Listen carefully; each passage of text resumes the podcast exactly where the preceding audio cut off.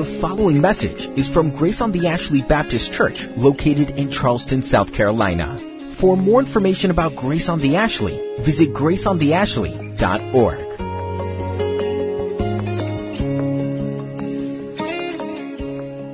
It's a great honor to stand before you today in the absence of Pastors Frank and Greg and open the Word of God together. But as we do, we're all very conscious that we do not stand alone. We are part of a great multitude.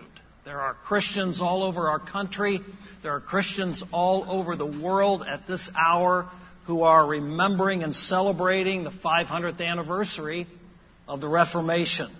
The Reformation reminds us that we stand on the shoulders of Christians in the past and the life we share with them is possible only because of our common union with the Lord Jesus Christ. A life that we share by God's grace alone, through faith alone. Turn with me in the Bible this morning to Acts chapter 16, please. Acts chapter 16. Where we will read verses 16 through 34. Acts 16, verses 16 through 34.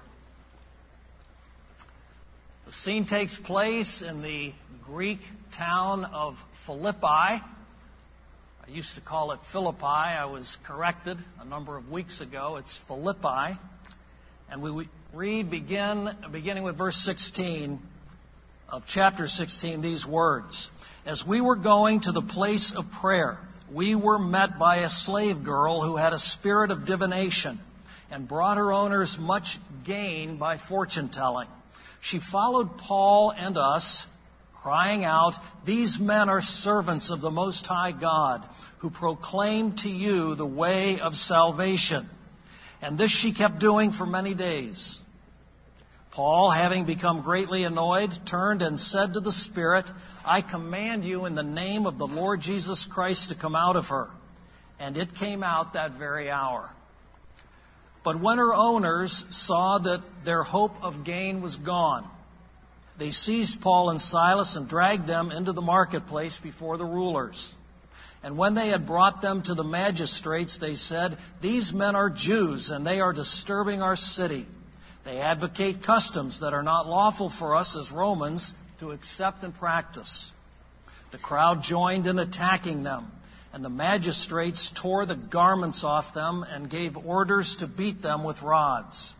And when they had inflicted many blows upon them, they threw them into prison, ordering the jailer to keep them safely. Having received this order, he put them into the inner prison and fastened their feet in the stocks.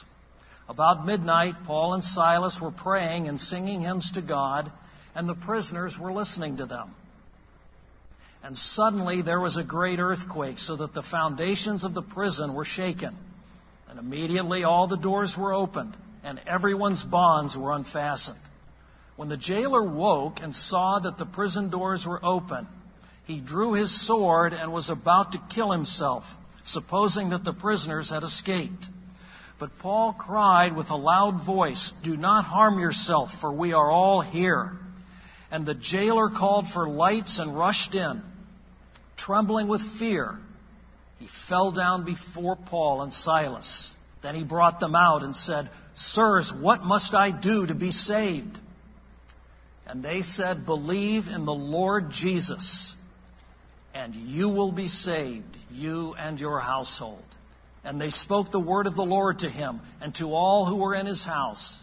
And he took them the same hour of the night and washed their wounds, and he was baptized at once, he and all his family.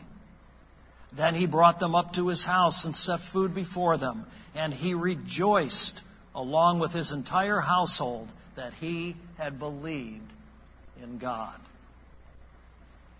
Let us pray. Lord, now may the words of my mouth and the meditations of our hearts be acceptable in your sight. You, our strength and our Redeemer. Amen. We teach no new thing, but we repeat and establish old things which the apostles and all godly teachers have taught before us. So said a short, overweight German monk named Martin Luther 500 years ago this month. The doctrine of justification by faith alone is the very foundation of our Protestant life and our Baptist life. And it was the great doctrine that Luther referred to when he said, We don't teach anything new. We just establish old things. That doctrine had been obscured in the Middle Ages by the Church of Rome.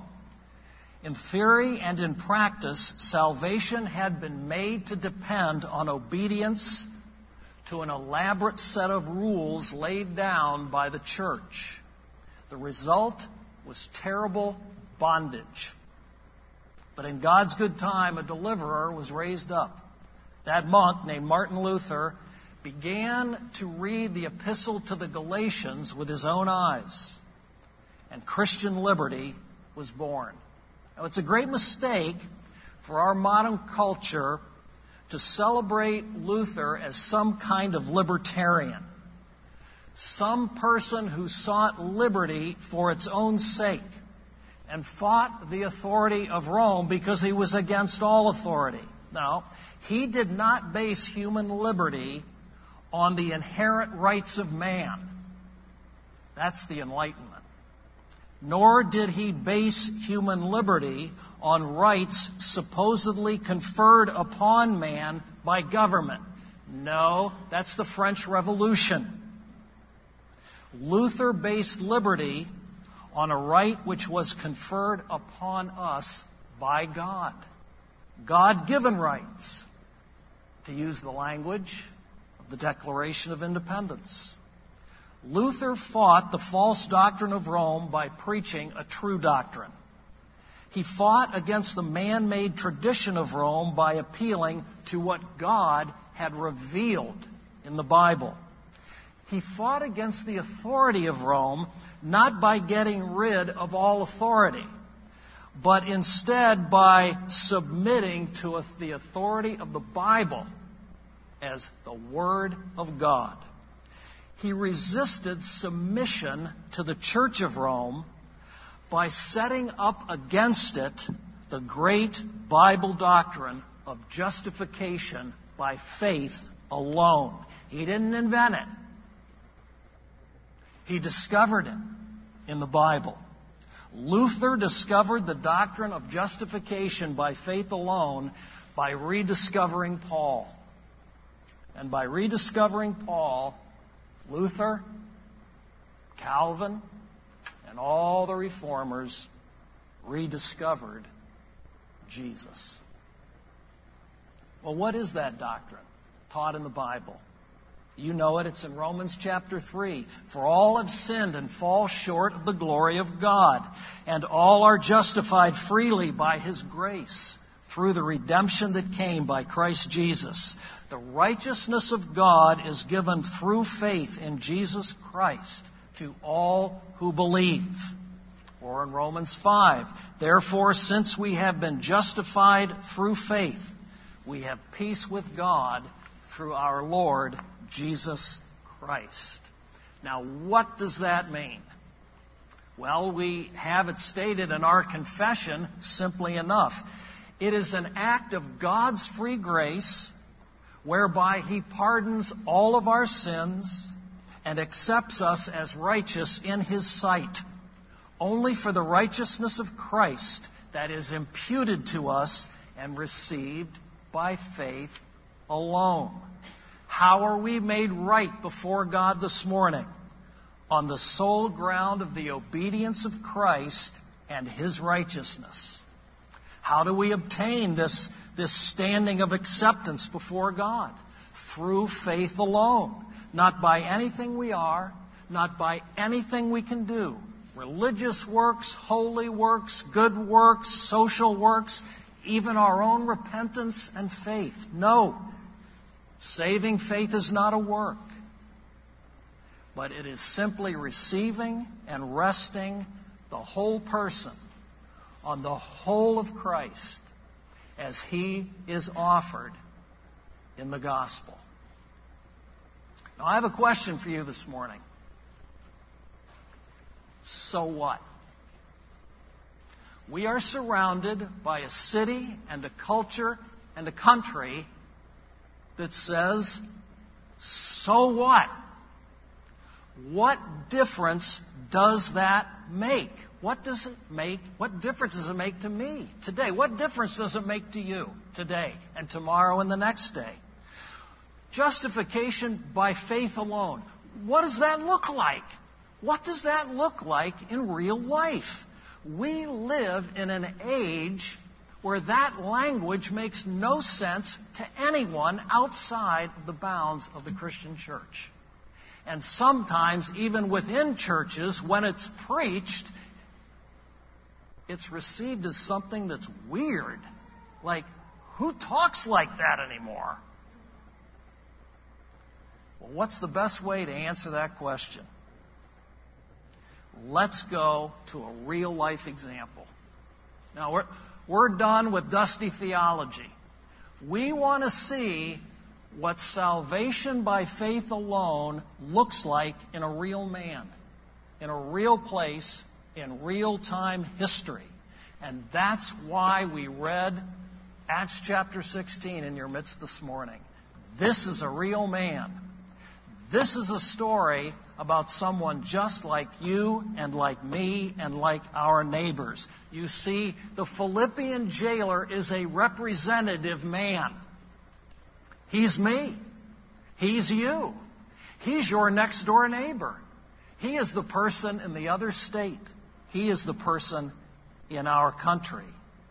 And what we see here is that salvation by faith alone is not some theological football for a seminary classroom debate. No. This is life and death. It's a matter of heaven and hell right here, right now, right this morning. It all comes down to verse 30. Look at verse 30, where we have the jailer ask, Sirs, what must I do to be saved? All of this is around that question. And what we want to see first this morning is who asks that question. Who is this person who's asking that question? Now let's set the stage. This takes place in a town called Philippi in 49 AD.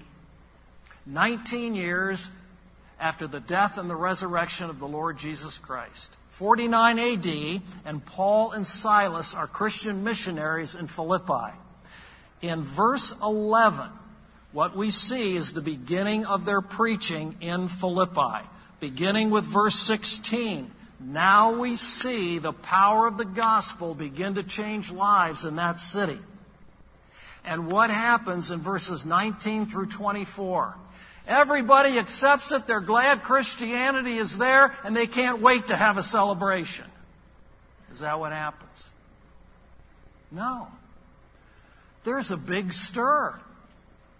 The news networks go crazy. Everybody wants to get into the act. There's terrible conflict. Why, why, it's tearing the place apart. Do you know what we call that in our day? We call that a cultural war. Do you know there's a cultural war going on out there today? Do you know ultimately why there is a cultural war in our country? It is because of Christianity, the Bible, and the doctrines preached and believed in the Bible. And the same thing was true then. When Christianity hit the streets in Philippi, there was an uproar. And Paul and Silas are persecuted.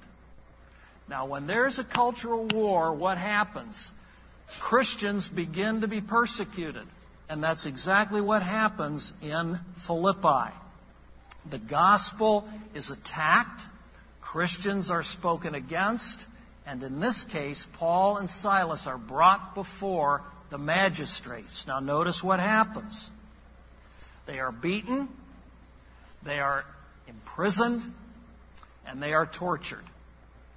We'll talk about that again in a minute. But here is where the jailer comes in. What do we know about this Philippian jailer, the man who asks this question? Well, we don't know his name. We don't know really anything about him except that he had a good job and he was just like his neighbors. And we also know that he heard the gospel. Look at verses 17 and 18 it was clear that everyone knew that Paul and Silas were preaching about the Most High God and they were proclaiming the way of salvation. The Philippian jailer was very aware through the news reports that there was a new teaching out there that was different from the pagan philosophies that he had heard up until now. Not only did he hear the gospel, but he saw the power of the gospel in action. Look at verse 25, where we see these men who had been tortured and imprisoned doing what? Singing. Never underestimate the power of congregational singing. Do you believe there is power in what we did this morning? Now, this congregation, granted, did not have Juliana leading it, and they did not have our singers up here. They, there was no accompaniment. The, the congregation was only two people. But everybody stopped and listened as they prayed while they were singing and sang while they were praying. And the Philippian jailer was exposed to the gospel not just by hearsay, but by firsthand singing the gospel in his very presence. Now, let's talk about this man because he is a representative man. Did he respond at that point? No. Why not? Because he was just like you and me, dead in trespasses and sins before the Holy Spirit acted on him. You see, this man was completely unmoved by the gospel. He didn't care. He was unaffected by what had happened and by what Paul and Silas were saying. He was completely indifferent to the gospel. In other words, this is every man, woman, and child outside of Jesus Christ. This is our country. This is our city. This is our neighborhood. This was you. This was me before the power of God came into our lives. The gospel, I heard that once in church somewhere, I got to go to work. I've got to tend to my family. I got to get married. I got to do this. I got to do that. And how long is it till the weekend?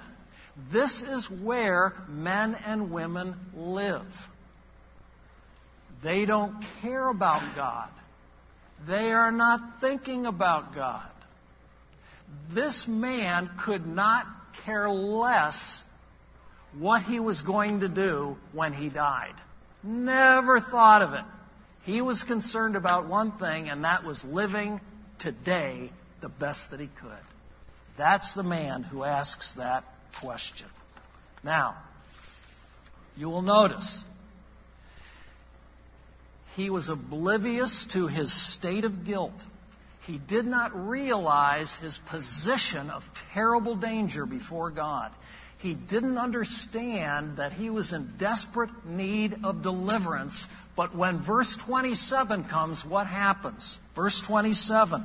When the jailer awoke and saw that the prison doors were open because of the earthquake, he did the only thing a person without Christ would ever think of doing.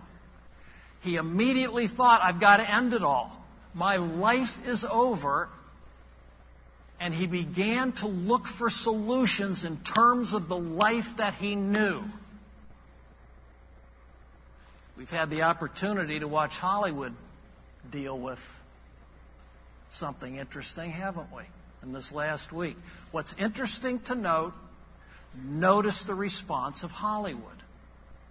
And whatever that response is to the terrible revelations that are occurring, and the crumbling of lives and reputations around it, notice that none of it has to do with God. No one ever asks the question, wow, how am I going to face God? What does God think of me? What does God think of this? No one asks that. And they begin to look about for solutions and responses in terms of their own lives and life view. And that was the reaction of this man. Suicide was the only way out. Despair, hopelessness, when things go wrong, the reaction of the world is to run away from God. Now, let's look at the question, verse 30. The most important question that any human being could ever ask. Sirs, what must I do to be saved?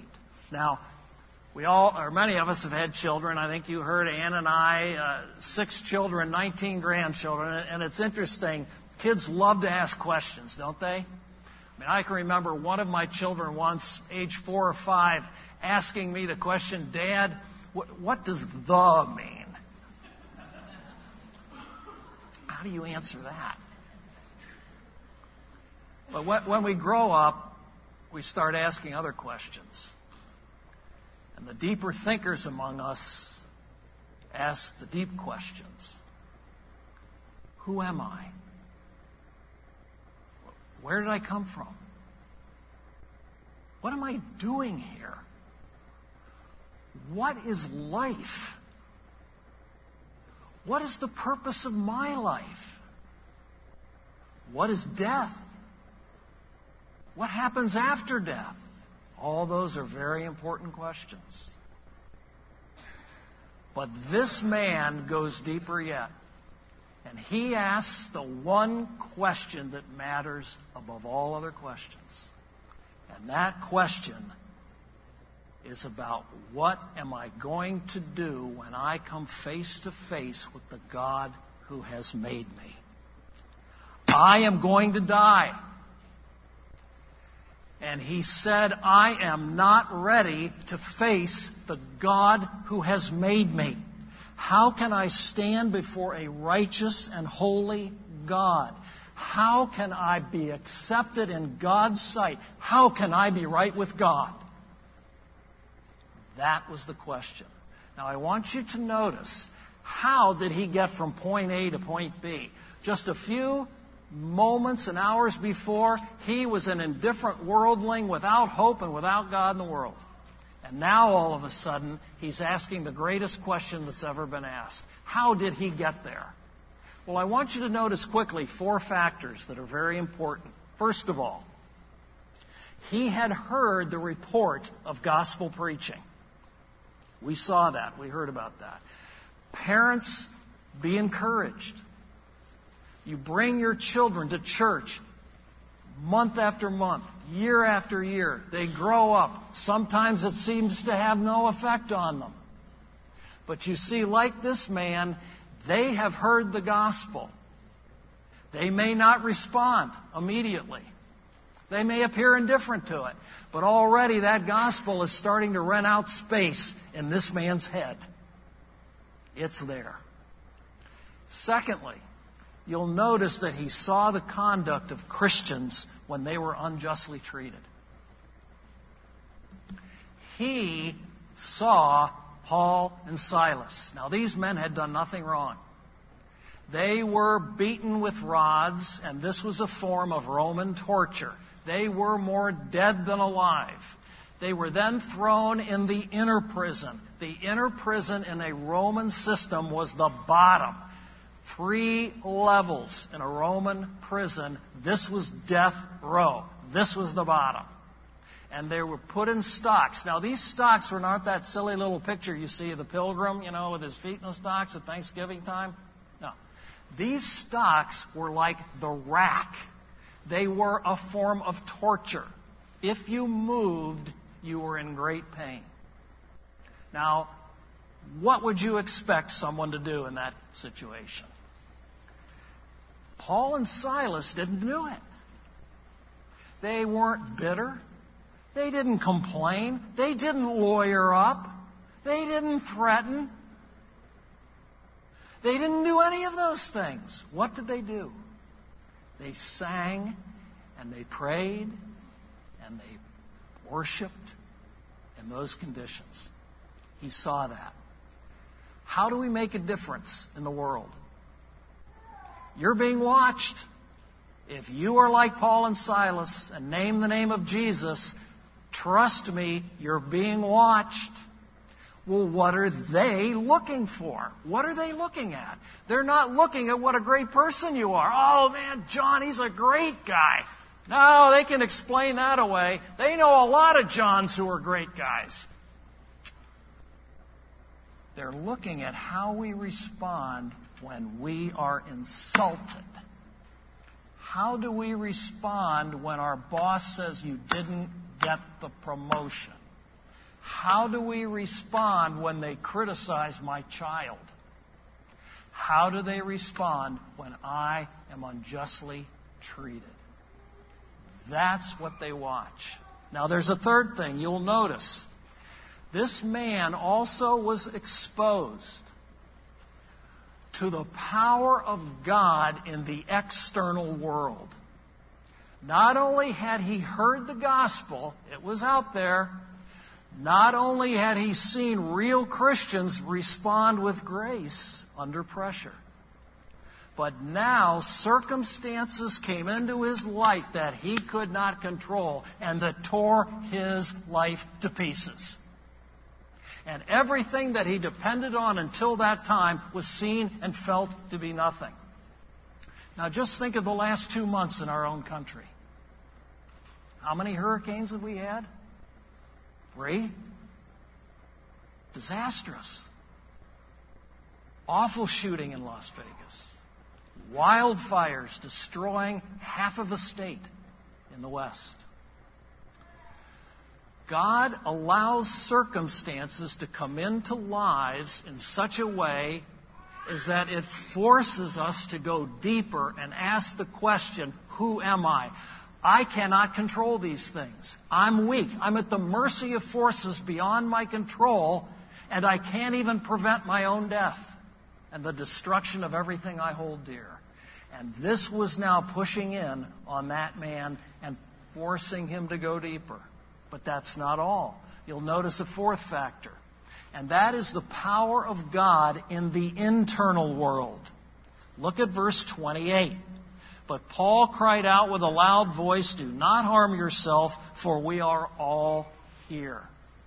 Now, if you and I had been in that situation, the jail's torn to pieces, the stock is gone, what are we going to do? We're going to run. It's, it's a jailbreak.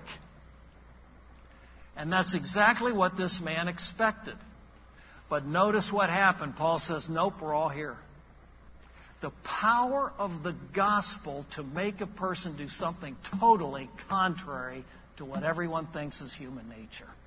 You can't explain away a changed life in Jesus Christ. And these factors all contributed now to God using to bring him to this question. Now, this happens in every person who is saved today in this room by Jesus Christ. Sometimes it's through gentle means. Maybe some of you grew up in Christian homes and you heard the gospel. There never was a period of rebellion or that kind of thing. And you just came to faith in Christ and you, you don't even know when it was. Sometimes that's the way it is. The gentle influence of a gentle rain of the gospel. Others, it was an earth shaking, life shattering experience that brought you to your knees and brought you to faith in Christ. It doesn't matter how we got there. What matters is have we ever asked that question? What must I do to be right with God? Have you ever asked yourself that question today? Now, Paul and Silas give the answer. And in verse 31, we had the most important response ever given. The most important question asked, the question that Martin Luther was asking How can I be right before God? Now we have the most important answer ever given. Verse 31 And they said, Believe in the Lord Jesus, and you will be saved, you and your household. Now, in order to understand what this means, let's go through a quick exercise in which we bring in others in our own day who try to answer that question. First, in comes Mr. Sacramentalist. And Mr. Sacramentalist says, well, what you've got to do is, is join the church, submit to the church, and do the right religious thing in the right religious place in the right religious time, and you'll be saved. Is that what Paul says? Let's bring in Mr. Decisionist. Well, what you've got to do is bow your head, close your eyes, pray the sinner's prayer after me. Just repeat after me. Sign this card. Go to the front. Meet with a counselor. You're good. Is that what Paul says? Let's be fair. In comes Mr. Hyper Calvinist. Now, I'm a Calvinist. Our church espouses the doctrines of Calvinism. That's our confession of faith. Hyper Calvinism is very different. It is a completely different religion. It's not the same thing. But it has plagued the church from time to time. So let's be fair. In comes Mr. Hyper Calvinist. And Mr. Hyper Calvinist says, You're dead. You can't do anything. Just sit there. Don't do a thing. You have no warrant to come to Christ until God moves you. You're dead in sins. So just sit and wait, and when God moves, you'll come. Is that what Paul says? Let's go on. In comes Mr. Secular Humanist. This is the world that I live and breathe in. Humanistic psychology. What must I do to be saved? That's the wrong question. As a matter of fact, part of your problem is the religion that makes you ask that question. Now, you don't need to be saved. You need counseling. You're asking, be saved? No, no, no. Be well. Be well. Come to my office, go through my counseling sessions. I don't know how long it'll take, but you'll get there. And you will get that work life balance that you need. You will reach your potential. You have all the resources that you need, Mr. Jailer, right in yourself. Brain potential, confidence in yourself. You'll get there. Is that what Paul says? But lastly, there's Mr. Moralist, Mr. Legalist, Mr. Good Works. What must I do to be saved? Just obey God. Just be the person that God wants you to be. Imitate Christ. Live the life of sacrifice that Jesus lived. It doesn't matter what you believe as long as you do good. Now, in theory, that's good. Isn't that what the law says? Do this and live. In theory, that works. Just do the Sermon on the Mount. Problem is, it doesn't work. Because, like the jailer, we have not obeyed God. We have broken God's law in thought, word, and deed. The two greatest commandments. Love the Lord thy God with all your heart, mind, and soul, and your neighbor as yourself. How many of us have done that even in the last hour? When we go down that road and we understand who God is and what his law really demands, what does it produce? Frustration and despair because we're stained with sin. And that, and that sin is not on the surface. You just can't wash it off with a good shower. It permeates the depths of our souls. Once we know what God requires of His law, it leads us in despair, into despair. If our being right with God depends on anything in us, then we have no hope. But praise be to God, there's another way. There's another answer. And it's verse 31. Now, verse 31 teaches that God Himself has provided the way. And it is a summary verse. You'll notice in verse 32 that Paul and Silas then preach essentially the whole gospel. They do a whole teaching for this man and his household. Verse 31 is the summary of that. It is the essence of his message. And the essence is first believe. And that is a very strong word. Believe means the whole being mind, heart, and soul. Believe means self commitment of the whole person to the whole Christ as he is offered in the gospel. It is a very strong word. Jesus said to those who asked, What shall we be doing to do the work of God? This is the work of God, that you believe on the Son of Man whom he has sent. It means to go out of yourself and put the whole weight of your trust on the object of faith. Believe, Paul says. Notice it's believe alone. Paul does not say believe and. Believe and do good works and you'll be saved. Believe and repent and you shall be saved. Believe and join the church and you shall be saved. It's just believe. Faith and faith alone. Faith is the receiving of a gift, it's not a work of merit. No human merit, no religious program, no combination of my faith and my good works will do. It's not my faith that saves me. Well, is it faith in Christ that saves me? Technically, no. It is Christ who saves us through faith. And that faith itself, as Paul says, is a gift of God. Now, faith in what? Faith in whom? Faith in the church? Faith in yourself? Faith in your faith? What is the object of faith? The Lord Jesus. And in other translations, we have the Lord Jesus Christ.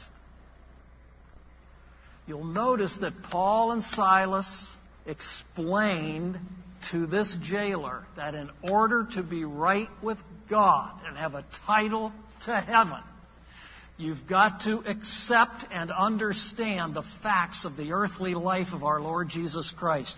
Believe on Jesus. Who is Jesus? True man. They went through the historical facts of his life, his life of miracles, his life of righteousness, his death on the cross as an atoning sacrifice for sin, and his resurrection from the dead, validating that sacrifice. Believe on that Jesus. Believe on the Lord Jesus, true man and true God. As Peter preached on the day of Pentecost, this Christ, whom you crucified, God Himself has made both Lord and Christ. It means submission to Christ as the Lord of all the universe. And the result, well, what's the result? If you do that, and if I do that today, what promise is there? Notice what Paul and Silas said. Believe on the Lord Jesus, you will be saved. That fast. Immediately. Completely. Certainly, you will be saved. But, what about my past? Saved. But what about my future? Saved. Saved now, saved tomorrow, Mr. Jailer, and saved for all eternity. But who is it available to?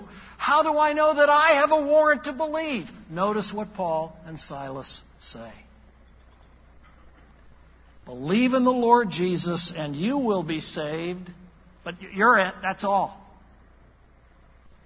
You and your household.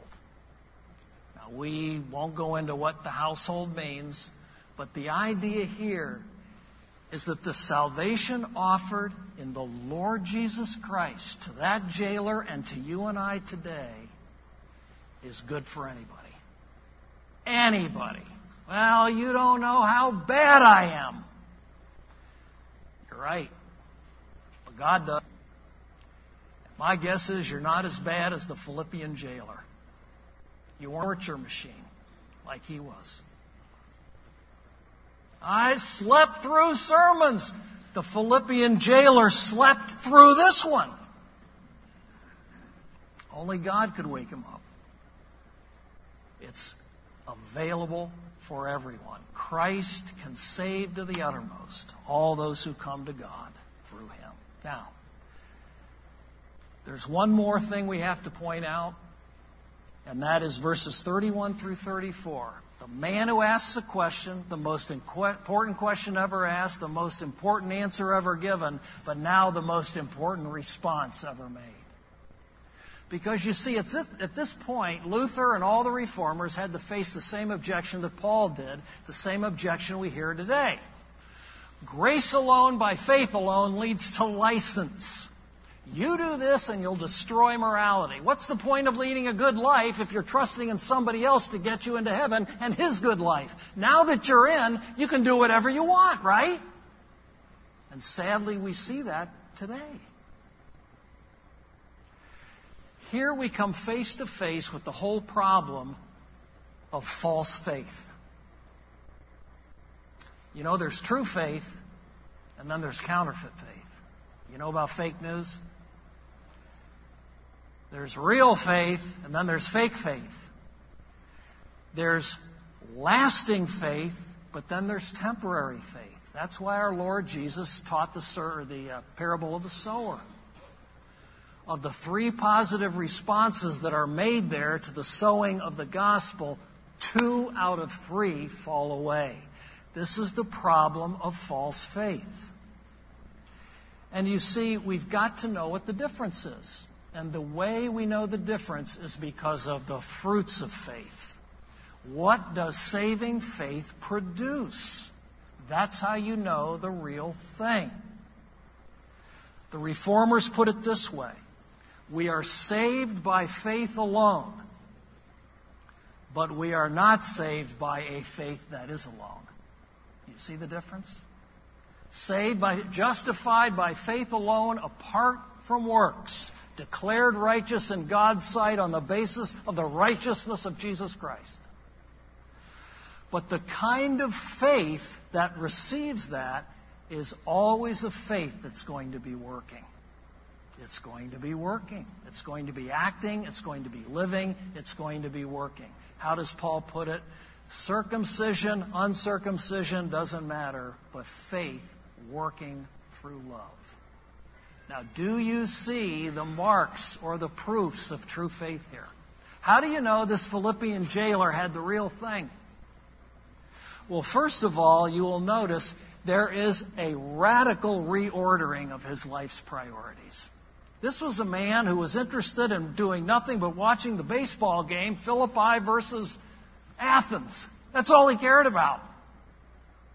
Dead to God, dead to the gospel. Now what happens in verses 31 through 34? His whole life he turns upside down, and this is, this is the middle of the night. And he now has a radical reordering of his life's priorities. What's priority number one? He wants more. He wants to hear more. Thirst for the knowledge of Jesus Christ, the object of his faith. And they spoke the word of the Lord to him and to all who were in his house. I want to know more. False faith says, Tell me what I need to know in order to get into heaven. That's all I care about. That's false faith. That's fire insurance. What we want is that hunger and thirst, like the newborn babies in our midst, hungering and thirsting for food and milk. No, a true faith wants to hear more about Jesus Christ, my dear Jesus. Notice, second thing, he wants other people to hear it too. All of a sudden now he gets his household up. Dad, it's three in the morning. Son, you got to hear this. I don't want to go to church. You're go, you got to hear this, son. You have got to hear this. This is a matter of life and death. Now, of course, how we express that desire for others to hear all depends on our personality and our circumstances and our situation. It doesn't mean that the minute we're saved, we go out and pass out 20 tracts in a parking lot. But what does it mean? It means that when this jailer was saved by God through Jesus Christ, he wanted everyone to hear it, especially his loved ones, as fast as possible. That missionary spirit. What else? Love of the brethren. Do you see it? These Paul and Silas preachers, he couldn't care less about them hours before. Wounds, bleeding, tortured. They got a rap sheet. They're in jail. Who wants to be near those Christians? Now, what does he do? Verse 33 he took, the same, took them the same hour and washed their wounds He washed them, and he fed them. What good can I do to other Christians? Practical acts of love. Open commitment through baptism. Isn't that what it says? He was baptized at once, he and all his family. Open commitment through believers' baptism. And then lastly, rejoicing in hope. And he, last verse, and he rejoiced along with his entire household that he had believed in God. Here was a man who was suicidal. Have you ever been that depressed? As you know, part of my job is to deal with such people. Some of you know how dark it can get.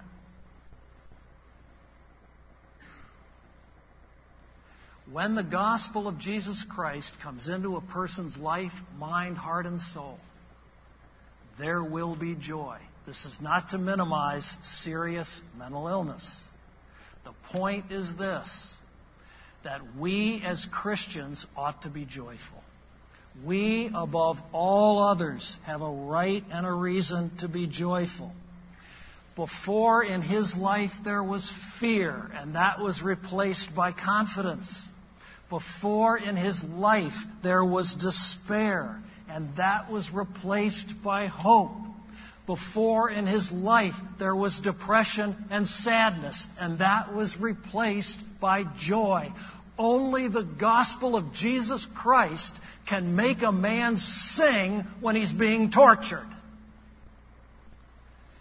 I want that power. I want that strength. I want that joy and I want it to be a living reality in my life. Notice what changed in his circumstances? Nothing. Same job, same boss that didn't understand him, same co-worker that drove him crazy, same neighbors that irritated him. I go back to the same neighborhood, the same financial problems. His car still didn't work. Nothing changed on the outside. Well, then why was he so happy? Because even though nothing changed, everything changed. Now he could face those circumstances, knowing that he had peace with God, knowing that he had the peace of God that passes all understanding and knowing that he was in union with Jesus Christ. So that now, as Paul said, I can do all things through Him, through Christ, who strengthens me. Do you have that today? Can you rejoice even in your circumstances? May God give us the grace to ask that question, to find the answer in Jesus Christ, and in so doing, prove it by how we live for Him. Oh, wondrous love. Oh, wondrous love that saved a wretch like me. Let us pray. Gracious Father, if we had not read this in your word, we could not believe it. It's too good to be true. And yet there it is. And it changed a life and a household and a city and a nation. And it can do so in our lives today. We pray, Father, that you would lead us by faith alone to Jesus Christ. And so save us by his power. And we ask it in his name.